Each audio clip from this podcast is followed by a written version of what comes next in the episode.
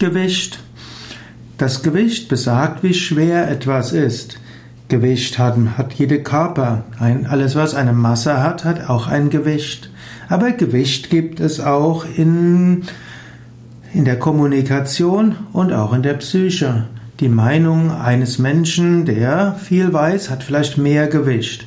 Oder auch die Meinung von jemandem, der mehr Autorität hat. Es gilt aber auch, sich bewusst zu machen, welche, welche Aspekte meines Geistes haben, sollten mehr Gewicht haben in meinem Leben. Der Mensch ist ein komplexes Wesen, so viele Wünsche, so viele Anliegen, so viele Vorstellungen. Es gilt, sich bewusst zu machen, was von allem, was in einem ist, sollte das besondere Gewicht haben und was ist das, was schwerwiegender ist.